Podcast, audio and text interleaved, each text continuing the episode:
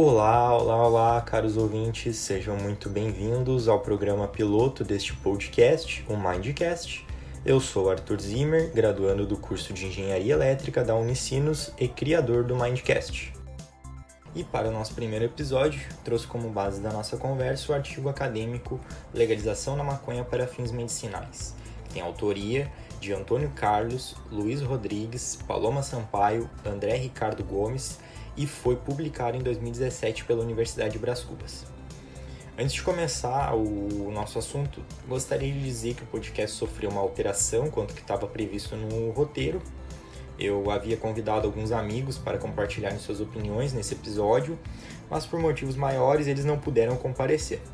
Com isso eu vou apresentar o programa sozinho e espero que gostem.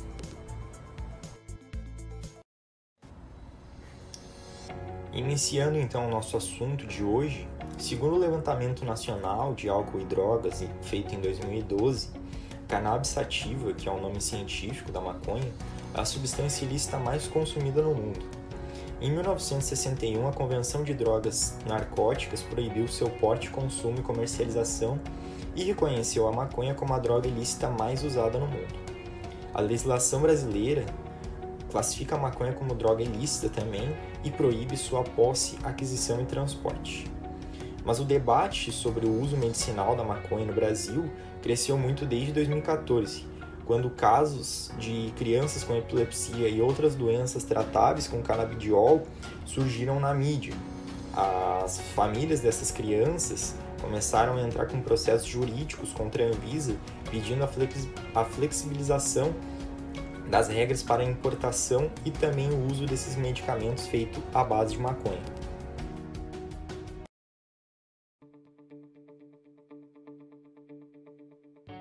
Com relação aos componentes, indicações e contraindicações da maconha, após muitos estudos sobre a cannabis sativa, apurou que ela possui cerca de 400 compostos químicos e 60 canabinoides, que são princípios ativos específicos. Entre esses, dois se destacam por suas propriedades medicinais, que é o tetrahidrocannabidiol, o THC, e o canabidiol CDB. Os estudos apontaram que o THC, os ligantes endógenos e os canabinoides em pacientes com câncer, eles possuem uma ação analgésica, antihumoral, trazem um aumento do apetite, proporcionam um relaxamento muscular e a redução da insônia.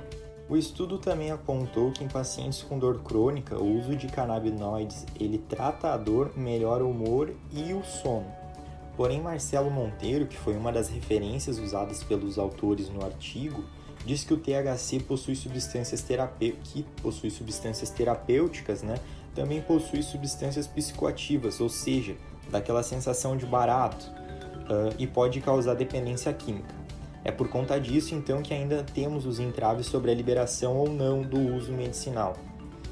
Já o CDB ganhou mais visão quando os pais de N, que eu vou falar em seguida, conseguiram a liberação para importar o medicamento e realizar o tratamento em sua filha.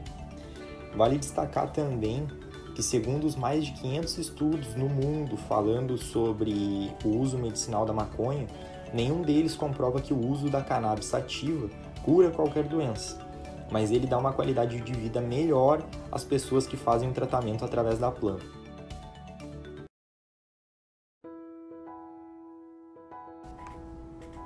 Falando dos casos no Brasil, a gente teve em 2014 o caso da Anne Fisher, cujos pais entraram com um processo jurídico contra a Anvisa pedindo a flexibilização das regras de importação e aplicação do medicamento à base de CDB. A Anne na época tinha apenas 5 anos e sofria com crises convulsionais.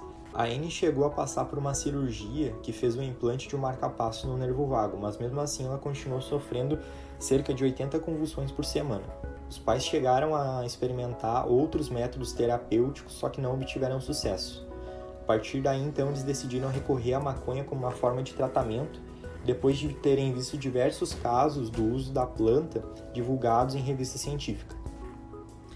Após o tratamento, o relatório neurológico da Anne aponta que ela teve uma melhora expressiva e praticamente se vê livre das crises convulsionais que antes chegavam a ser 80 por semana. Também em 2014, no Brasil, a gente teve o caso do menino Gustavo Guedes, de um ano e quatro meses. que ele morreu vítima de complicações de uma síndrome grave que ataca o sistema nervoso e provoca ataques epiléticos diariamente, a síndrome de Dravet. Essa síndrome ela também pode ser tratada à base de canabidiol, só que como no Brasil o CDB é uma substância ilegal, né, um medicamento proibido pela Anvisa, a família também teve que entrar com um pedido judicial para a Anvisa fazer a liberação, assim como no caso da Anne Fisher, só que a agência ela demorou muitos meses para tomar a decisão. Quando recebeu o medicamento, o menino ele pôde usar por apenas nove dias, né? Talvez se a agência tivesse se, decidido antes, ele teria mais tempo para ter feito uso do medicamento e talvez não teria sofrido a crise que levou ele à morte. Outro caso que o artigo aborda é o do menino Benício, que em 2011 foi diagnosticado também com a síndrome de Dravet, uma doença né, que ela ataca o sistema nervoso, uh, proporcionando um quadro de epilepsia de difícil controle. Tão de difícil controle que, mesmo tomando 13 comprimidos por dia, as crises diárias continuavam.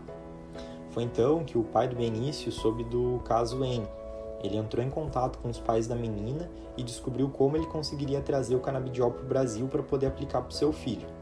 O pai do Benício ele não tinha autorização da Anvisa porque talvez ele soubesse que demoraria demais e a vida do filho dependia do canabidiol. Segundo o pai de Benício, Leandro Ramires, que é oncologista, não existe autoridade no Brasil que me impeça de dar CDB ao meu filho.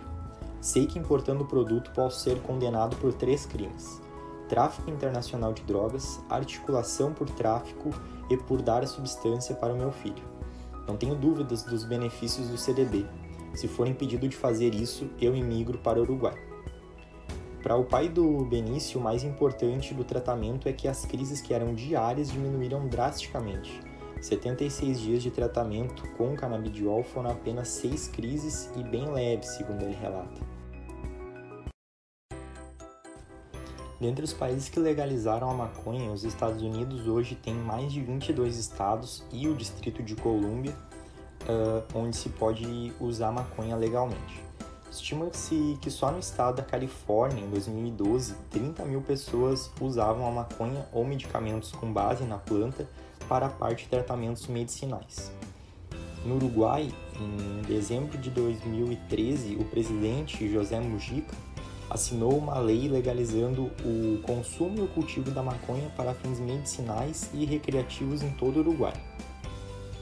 Em Israel, a maconha é proibida, mas desde 92 pacientes que sofrem de determinadas doenças podem fazer o uso de medicamentos que possuem substâncias da cannabis. Estima-se que mais de 20 mil pessoas hoje façam uso da cannabis como forma medicinal. O país ele é considerado, Israel, né, líder na ciência envolvendo a planta e é o responsável pela maior parte das pesquisas farmacêuticas relacionadas à maconha. Lá também eles desenvolveram uma espécie de capacete que faz a dosagem da quantidade de, de ativos que o paciente vai receber. Esse também é uma das dos entraves para a liberação da droga, pois muitos especialistas eles dizem que não se tem como ter uma dosagem certa das substâncias que o usuário está está recebendo. Em Israel, 70 por, 75% da população é favorável à liberação da maconha para fins terapêuticos. Em janeiro de 2015, o CDB foi retirado da lista de substâncias proibidas da portaria da Anvisa. Com isso, ele passou a ser controlado e enquadrado na lista C1 da portaria, que é uma portaria que define os controles e proibições de substâncias no país. Caso tende a deixar a droga de mais fácil acesso para que pessoas possam usar com fim medicinal. O Conselho Federal de Medicina, em 2014, depois de inúmeros resultados de estudos e votações acerca do tema, aprovou o uso compassivo do canabidiol para o tratamento de epilepsias de crianças e de adolescentes que não tiveram resultados satisfatórios em tratamentos convencionais. Nós vemos também sinais de avanços em 2016 com a Anvisa liberando a prescrição de receita médica para importação de medicamentos formulados com canabidiol e tetrahidrocanabidiol, THC, uh, que são os princípios ativos extraídos da maconha. Segundo as novas diretrizes, a importação pode ser feita por pessoa física para uso próprio e para o tratamento de saúde. Mesmo com a Anvisa fazendo esse tipo de liberação, as substâncias elas continuam sendo proibidas e os produtos com esses princípios ativos só podem ser receitados e prescritos para pacientes uh, que vão usar eles com fins medicinais.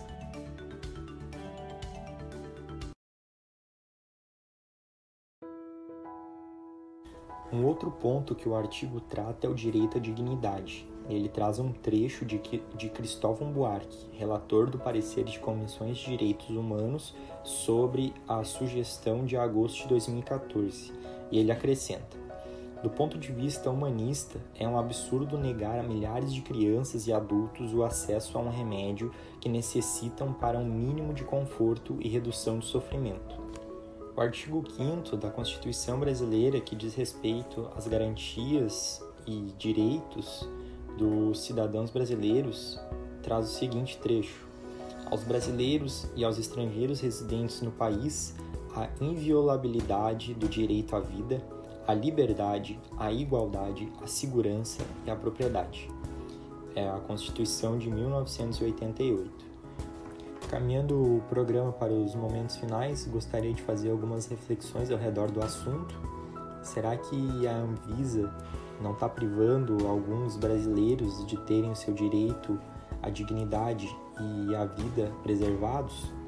Quantos casos igual do Gustavo Guedes precisarão acontecer, né? Quantos pais igual do Benício precisarão infringir as leis e as regras para poderem salvar as vidas dos seus filhos? Faz cerca de um mês nós tivemos em Porto Alegre o caso de um morador que ele recebeu a liberação judicial para poder plantar, extrair e consumir o óleo da cannabis na sua residência, né?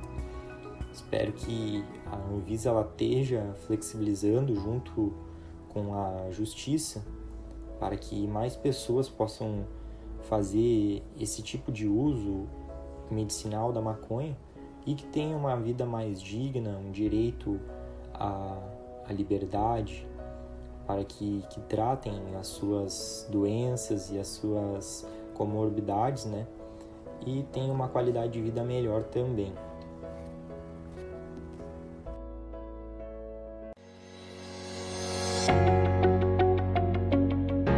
Então é isso aí, caros ouvintes. Espero que tenham gostado. Um forte abraço e tchau!